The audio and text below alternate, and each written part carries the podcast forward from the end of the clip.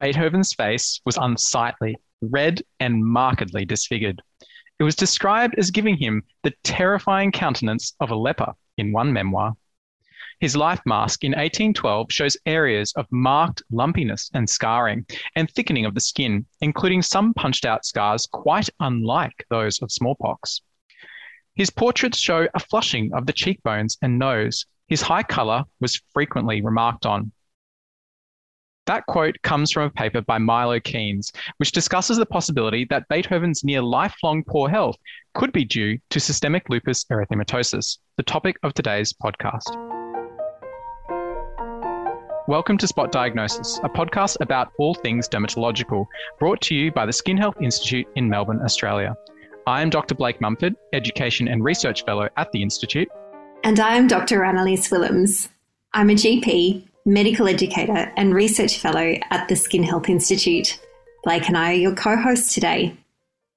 As a reminder for our GP listeners, Spot Diagnosis has been accredited with RACGP and ACRRM, there is one CPD point per episode, so approximately 9 to 10 points per season. All you need to do is subscribe to the podcast, listen to all the episodes, and fill in a brief evaluation form on spotdiagnosis.org.au. Repeat spotdiagnosis.org.au. Today is a special episode as we have two guests with us. Associate Professor Mandana Nikpour is a rheumatologist at St Vincent's Hospital, Melbourne, with a special interest in clinical care and research in connective tissue diseases. Associate Professor Alvin Chong will be familiar to many of our listeners from previous episodes. He is a consultant dermatologist working at St Vincent's Hospital, Melbourne, and at the Skin Health Institute as the head of the Transplant Dermatology Clinic. Welcome, Mandy and Alvin. Wonderful to be with you. It's good to be back. In fact, I don't think I've ever left. Mandy, as usual, we invite our special guests to share an interesting bit of trivia about their topic of discussion. Do you have something interesting to share with our listeners about connective tissue diseases? Well, Annalise, I think it's fair to say that until recent years, most people had not heard of connective tissue diseases or lupus for that matter. Greater public awareness has come from some celebrities affected by lupus sharing their experiences in social media including the singer Selena Gomez, who has spoken about her experience of needing a kidney transplant for damage to her kidneys caused by lupus. As we'll discuss shortly, connective tissue diseases are complex, but greater openness about these conditions can raise awareness and ultimately help improve outcomes. Andy, can you start us off with a very broad overview of what connective tissue diseases are? Connective tissue diseases are a group of autoimmune conditions that have the potential to involve multiple organ systems, including the skin, joints, and internal organs. CTDs include systemic lupus erythematosus, commonly called lupus or SLE, systemic sclerosis, commonly called scleroderma, and inflammatory myositis. There are many other connective tissue diseases, but in this episode, we'll be focusing on SLE. Right. So, connective tissue diseases is kind of an umbrella term for all of these other conditions that you've just mentioned. And, Alvin, what is the role of dermatologists in managing patients with connective tissue diseases? As Mandy mentioned, connective tissue diseases can affect the skin. And when they do, these findings can be very, very distinctive. For example, you've heard of the butterfly rash in systemic lupus, right? So these rashes and these manifestations can be useful in diagnosing a connective tissue disease. And the other thing is that these cutaneous manifestations will also need to be managed in their own right. Why do connective tissue diseases occur? We don't know why CTDs occur, but the prevailing thinking is that pathogenesis is a multi hit process where genetic susceptibility couples with one or more environmental exposures, such as inhaled dusts or toxins, UV light, viral infections, acute physical or psychological trauma, and hormonal factors. The highly publicized recent cases of scleroderma in stonemasons who inhale silica dust in the process of dry cutting engineered stone has reminded us of the potential role of environmental exposures in the development of CTDs. That said, for most patients, a clear environmental exposure can't be identified. How commonly do we see patients with these conditions? Lupus has a frequency of 70 cases per 100,000, so it's uncommon but not rare.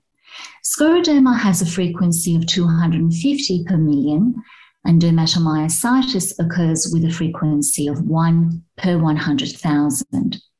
So there are approximately 20,000 people with lupus in Australia, around 6,000 people with scleroderma, and about three to 500 people with dermatomyositis.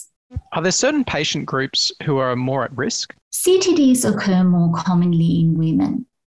In lupus, the female to male ratio is 7 to 1, in scleroderma, 5 to 1, and in dermatomyositis, 4 to 1.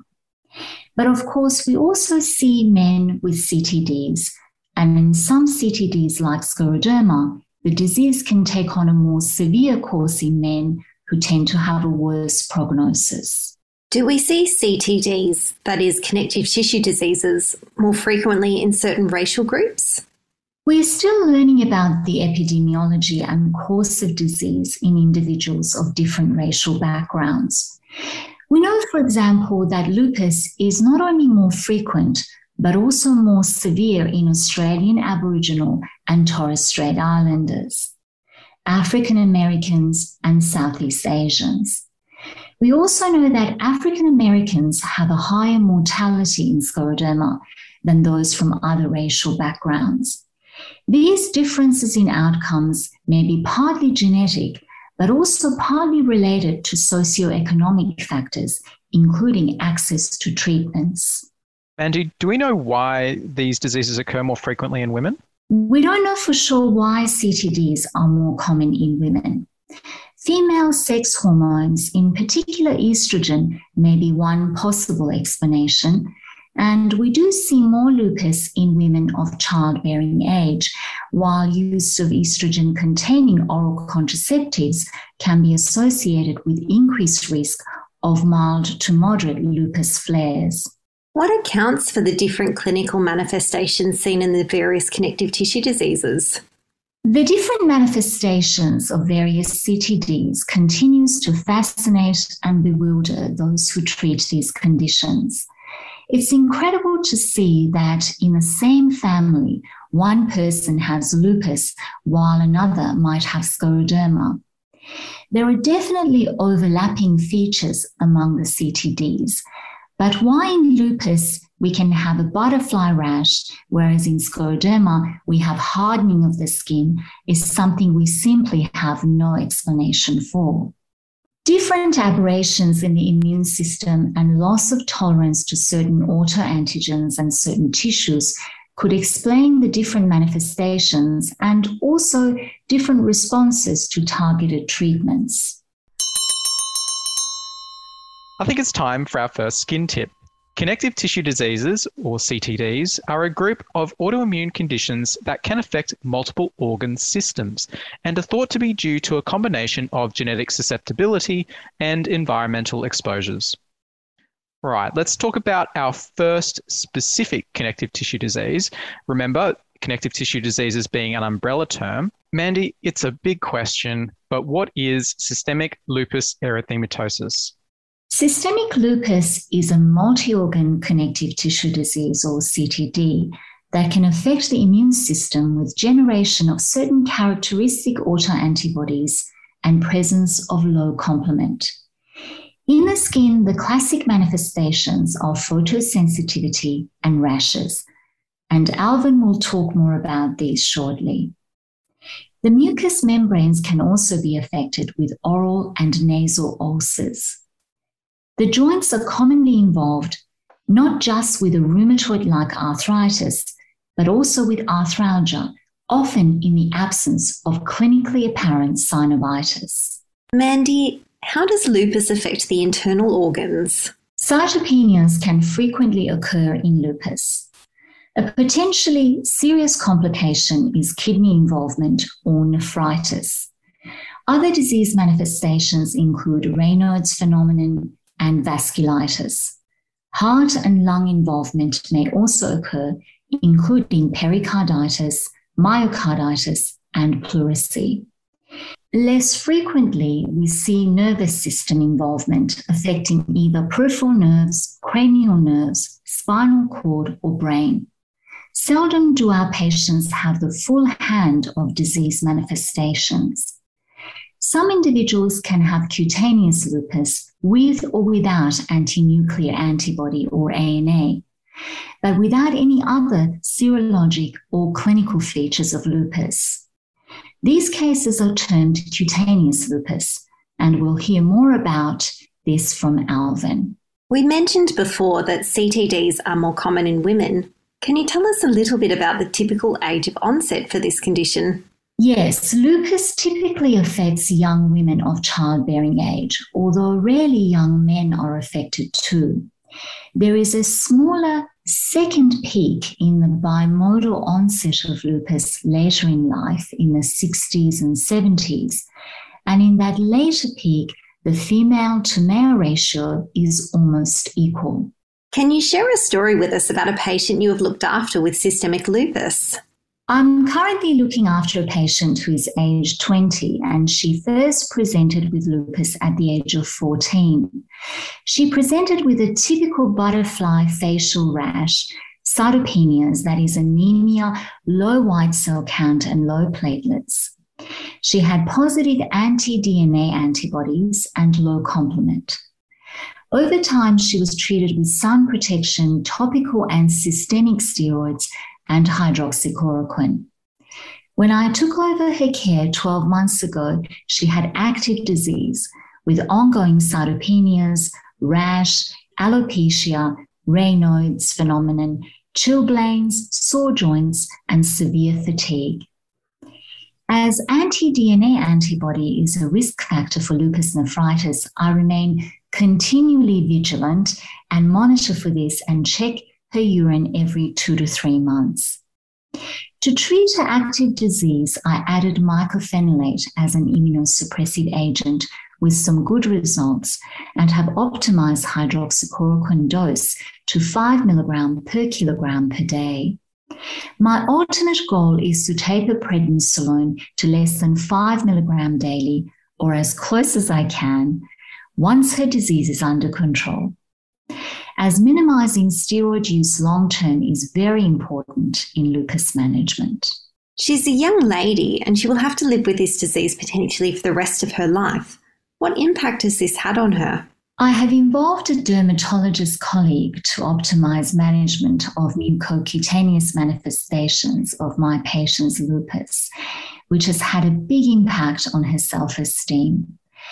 We're also working through the psychosocial impact of having a chronic disease that affects physical appearance, physical function, and general quality of life with the help of her GP and a psychologist. When this patient first came to see me, she had a lot of questions, not only about what the future held in general in terms of her medical condition, but also the impact of lupus on her choice of contraceptive and her ability to have children later in life. Thanks, Mandy. I think it really, uh, you know, you've illustrated how wide the impact of a systemic disease like this can be. Now, my question is, Mandy, this lady that you saw, can she safely have children? Well, Alvin, pregnancy in lupus is certainly possible, and I have looked after many women with lupus who have successfully completed pregnancy and had healthy children. The key to this is to enter pregnancy with well controlled lupus and have careful monitoring during pregnancy to make sure the disease doesn't become active and the pregnancy is progressing well. The postpartum period is a time when lupus can flare and vigilant monitoring is important. Mandy, going back a little bit, you mentioned before that sun protection was a part of the management of your patient. What is the role of UV radiation in the pathogenesis of lupus? Generally, the role of UV light in lupus pathogenesis highlights the importance of the skin in immune and autoimmune responses because the skin, along with the lungs and gastrointestinal tract, is the major interface for the body's exposure to the outside world. Alvin, it's your time to shine, but hopefully with not too much UV radiation. We've heard mention of the classic butterfly rash already, but this is a dermatology podcast after all. So, can you take us through the skin manifestations of lupus? Sure. So, there are specific and non specific features of lupus, but it's the specific features that I want to talk about, and we can divide them broadly into three main categories there's acute cutaneous lupus, subacute cutaneous lupus, and chronic cutaneous lupus, and they're all different. So you know that type of classic cutaneous manifestation you get with systemic lupus, and these are the kind that you read about in textbooks. You have a butterfly rash. It's called a butterfly rash because the cheeks are inflamed with the nose, and it just looks like a butterfly's on your face. You get photosensitivity, and that's called acute cutaneous lupus erythematosus or ACLE. In ACLE, the inflammation in the skin is significant and quite severe. So patients often have erythema, edema, itching, and burning sensation affecting the face, chest, upper back, shoulders, and forearms, all the parts of the skin which are exposed to the sun. But because the rash is superficial and the inflammation is superficial, once the rash heals, they are not usually left with scarring. They have some redness, but that's about it. Now, ACLE is often accompanied by systemic symptoms like arthritis, uh, like mentioned above, and many of these patients will also fulfill the SLE criteria. On the other end of the spectrum, we have chronic cutaneous lupus, also known as discoid lupus. And these patients get inflamed, scaly plaques. So it's not diffuse, it's more like plaques on the scalp, the face, the ears, again, sun exposed parts. Now, the lesions histologically in discoid lupus is much deeper, and the inflammation goes into the dermis so when the patients heal, you get scarring.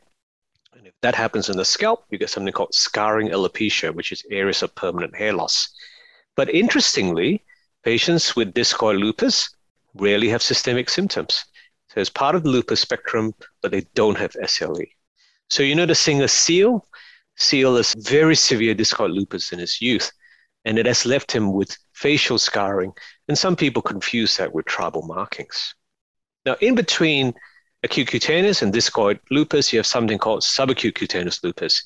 Here, the lesions are characterized by polycyclic or annular or papular lesions on photosensitive skin. And about a third to half of these patients would fulfill the criteria for SLE. The other thing is conditions don't read textbooks.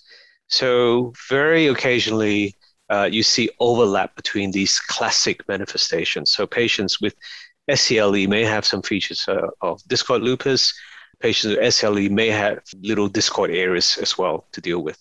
So, Alvin, just to summarize that, in chronic cutaneous lupus erythematosus or DLE, we have these scarring lesions, and those patients are less likely to have systemic lupus. But on the other hand, we have patients with acute cutaneous lupus erythematosus, the classic butterfly rash, and it's those patients that are much more likely to have systemic lupus. Is that right? Absolutely. Okay. And then, sort of in the middle, we have this subacute cutaneous lupus erythematosus variant, which has a, a slightly higher risk of systemic disease. That's more than the chronic discoid lupus. Correct. It's kind of like an in between manifestation. Okay. Thanks for that. And you mentioned specific and non specific. What are the non-specific manifestations of lupus? So, non-specific manifestations, there's a really long list, but they include things like vasculitis, the hair loss, uh, alopecia, not scarring alopecia, but just general hair loss, mouth and nasal ulceration, Raynaud's phenomenon, chilblains, livedo reticularis. But these are things that don't kind of point towards lupus per se, but they can occur in patients with lupus. Going back to discoid lupus, can you describe a patient you have treated with this, Alvin? Yes. So at St. Vincent's, the rheum and derm teams have looked after a, a male patient in his 50s for a number of years, and he had really severe discoid lupus, and you know it wasn't helped by him having an outdoor occupation. So he would come in with large areas of inflammation on his scalp and his skin, leaving him with big areas of scarring. And over the years, you know, we've tried antimalarials and immunosuppression without much benefit. But I think, Mandy, one of your colleagues gave him rituximab. And after two doses, he had recovered so well. He actually went overseas for a sunny holiday pre COVID. And he came back completely surprisingly with a suntan and no lupus flare. So it's really interesting again to see the interaction between UV radiation causing damage to the skin, which releases those autoantigens, and then the immune system reacting, and that's set off his flares traditionally. Is that right? That's correct. It's nice hearing a good success story. Is a skin biopsy helpful in diagnosing cutaneous lupus? Sometimes. So if I know that a patient has systemic lupus, and then develops a classic butterfly rash, uh, then there really is no point. It doesn't add anything. But if you have a patient with an undiagnosed rash, for example, some scaly plaques on the face, where the differential diagnosis is broader, then I like to confirm the diagnosis with histology because treatment is often prolonged and can be fairly toxic. So immunosuppressive medications, particularly in a time of pandemic, shouldn't really be entered into uh, lightly. Say that this is an appropriate test. Is there a specific way that this biopsy should be done and why? We're going to perform a biopsy, and we need to do a, a punch biopsy for classic histopathology. So that's doing a punch biopsy and putting into formalin for normal H&E staining. But you also need to do an additional biopsy for direct immunofluorescence. This is not sent in formalin, but in saline soap gauze. Performing direct immunofluorescence increases the specificity of the biopsy. So if you have a positive test, like a lupus band, it means that lupus can be ruled in. It's time for skin tip number two. There are three specific cutaneous manifestations of lupus. They are acute cutaneous lupus, which occurs with systemic lupus, subacute lupus erythematosus, which is characterized by photosensitivity and occasionally systemic symptoms, and chronic cutaneous lupus erythematosus, which causes scarring but is usually not associated with systemic symptoms. So, Alvin, once you confirm cutaneous lupus, what investigations should we do? Well, first, I look for clues on history and examination, so joint pains, weight loss, feeling unwell, etc. In terms of investigations, I usually do blood tests like an ANA and ENA, renal function, and urinalysis. And Alvin, you might also want to consider anti dsDNA antibodies, but by the time these patients are seen by a rheumatologist, there may be various other tests added, including complements and antiphospholipid antibodies. But Mandy, the ANA test can be a double edged sword, and you can land yourself into trouble if you order it in the wrong patient. When is ANA testing helpful? The presence of ANA staining, irrespective of titer and staining pattern, is now one of the essential requirements of fulfilling the diagnostic criteria for lupus. In other words, an individual with negative ANA will not be able to fulfill these criteria. So, in this regard, ANA testing has a very high negative predictive value to rule out lupus although rare cases of ANA negative lupus are reported. But ANA is not specific for connective tissue diseases, and up to 30% of the general population have ANA of 1 in 40 and above, and only 1% of the population actually have an ANA associated autoimmune disease. So, the diagnosis of connective tissue disease or lupus is based on the constellation of clinical and laboratory features and isn't based on ANA alone. You just alluded to the fact that there are two parts to an ANA result. Firstly, the quantity of ANA in the serum, and secondly, the pattern the anti nuclear antibodies make when they bind to the nucleus. So, certain ANA patterns are more commonly associated with specific connective tissue diseases. Mandy, which ANA patterns are seen in lupus, and do the patterns differ for cutaneous lupus versus systemic lupus? Typically, ANA staining in lupus is homogeneous, although speckled and nucleolar staining may be present, often signifying the presence of antibodies to extractable nuclear antigens, including Ro and La. In cutaneous lupus, ANA staining may not always be present, although it is often present, especially in association with Ro and La antibodies, which are an accompaniment of subacute cutaneous lupus, which Alvin has talked about. What are extractable nuclear antigens and what is the significance of these? Antibodies to extractable nuclear antigens can be seen in a proportion of people with lupus, and although not always present in all cases, are included among the diagnostic criteria for lupus. In particular, anti SM antibody is highly specific for lupus, and anti Ro and La antibodies are commonly seen in lupus and are associated with sicca symptoms, that is, dry eyes and mouth, and certain rashes of lupus. I think it's time for our next skin tip. Up to 30% of the general population may have a positive ANA. Because of this, only patients with suspected rheumatological disease should be tested for ANA.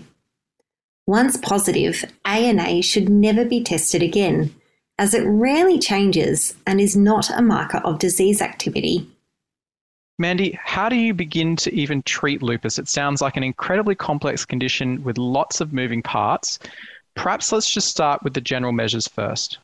Well, Blake, the general measures include sun protection, stopping smoking, healthy nutrition, adequate exercise, and rest. Sounds like those things I tell my patients to do all the time and pharmacological management? The medications we deploy in lupus include antimalarials, most commonly hydroxychloroquine, which is used long term in all patients except where contraindicated. Corticosteroids are often needed early in the disease course and to treat flares, but our goal is to use as little as needed and to try and taper to a minimum maintenance dose, ideally zero. Immunosuppressives such as methotrexate and sulfasalazine can be used for lupus arthritis and azathioprine for other lupus features. But mycophenolate has the most data in support of its efficacy in lupus nephritis and in lupus in general. Patients with lupus who are often young women of childbearing age need counseling regarding family planning and pregnancy, along with screening for cardiovascular risk factors and prevention of osteoporosis. Can I also add that in acute inflammatory phase of cutaneous lupus, we often need to use copious amounts of potent topical steroids to settle the inflammation down. And I've also injected plaques of discoid lupus on the face and scalp with intralesional steroid. I also find that systemic corticosteroids used short term, judiciously, and hydroxychloroquine to be really important treatments of the skin manifestations of lupus. I think it's time for another skin tip.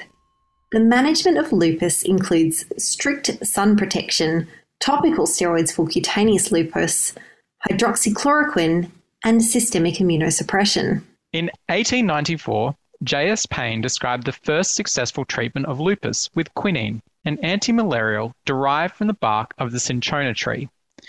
How do antimalarials work in the treatment of lupus?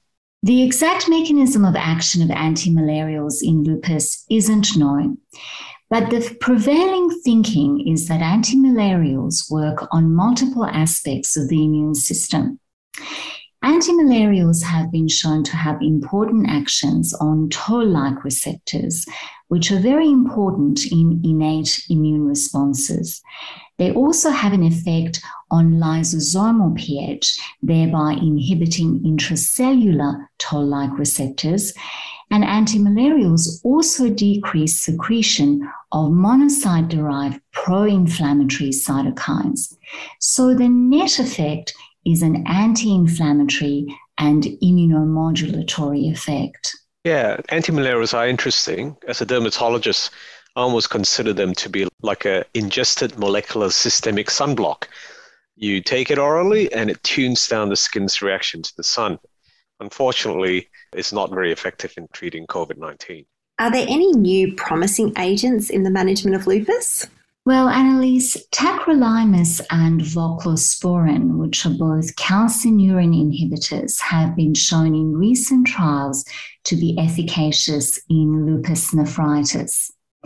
Anti-B lymphocyte stimulator or anti-BLyS monoclonal antibody treatment in the form of belimumab has been shown to have modest benefit in lupus and has been available in North America and Europe for the past 10 years. Though unfortunately, we don't have this drug available yet in Australia. Rituximab, an anti CD20 B cell depleting treatment, is sometimes used to treat cytopenias in lupus, as there's evidence for its use in hemolytic anemia and immune thrombocytopenia. However, although rituximab is sometimes used off label to treat other refractory manifestations of lupus, including cutaneous lupus as used in Alvin's patient, two large trials failed to show efficacy in treatment of lupus nephritis and non renal lupus. Anti interferon type 1 receptor antagonist anifrolumab was recently shown in a landmark trial to be efficacious for treatment of moderate to severe lupus in those who have failed first line treatment. This is a treatment that we may have available in our armamentarium in the future. So, really, we're beginning to appreciate that lupus is a very heterogeneous disease. When it comes to targeted treatments, different agents might work with differing efficacy for different manifestations. In the future, we might find that certain treatments are more effective for cutaneous lupus, while others are more effective for joint disease. Before we move on, are there any other points that you think are important for our listeners to know, Mandy? We've talked about the central role that hydroxychloroquine plays in the management of lupus. It's important that patients on long term hydroxychloroquine have annual to biannual eye screening to monitor for retinal toxicity. I should also mention the low risk of congenital heart block in mothers who have anti Ro antibodies, as this risk can be diminished substantially with hydroxychloroquine treatment during pregnancy. I get the last skin tip. Patients on hydroxychloroquine long term should have regular eye examination to monitor for retinal toxicity. Alvin, do you have anything else to add? Well, I just want to highlight that there are several differential diagnoses for a facial rash, like a malar rash. And whilst lupus is one of them, you have to think about things like rosacea, seborrheic dermatitis, and even facial eczema. So sometimes it's actually very difficult to differentiate between these clinically, and you need to very carefully take a history and do a good examination. And occasionally a skin biopsy is needed. That concludes the first episode of our two part series on connective tissue diseases. Hopefully, thinking about lupus no longer leaves you feeling red in the face. Thank you, Mandy and Alvin, for your time and sharing your expertise with us. Thank you so much for having me been a pleasure to be here. We would like to thank our producer and supervisor, Associate Professor Alvin Chong at the Skin Health Institute. We'd also like to thank the education team at Skin Health Institute. We hope you have enjoyed this episode of Spot Diagnosis. Remember, these podcasts are not meant to replace medical advice. If you have a skin condition that requires attention, we strongly encourage you to see your medical practitioner. For listeners who want more information on the subject, a transcript of this episode and links to other resources can be found on our website, spotdiagnosis.org.au. That's spotdiagnosis.org.au. Don't forget to join us for part two, where we'll cover dermatomyositis and systemic sclerosis in more detail. Please share Spot Diagnosis with your friends and colleagues. Rate and review us. Let us know what you think. We would really appreciate your feedback and any suggestions. The Skin Health Institute would like to thank our exclusive Institute partner, Melbourne Pathology, for their support of the Spot Diagnosis podcast.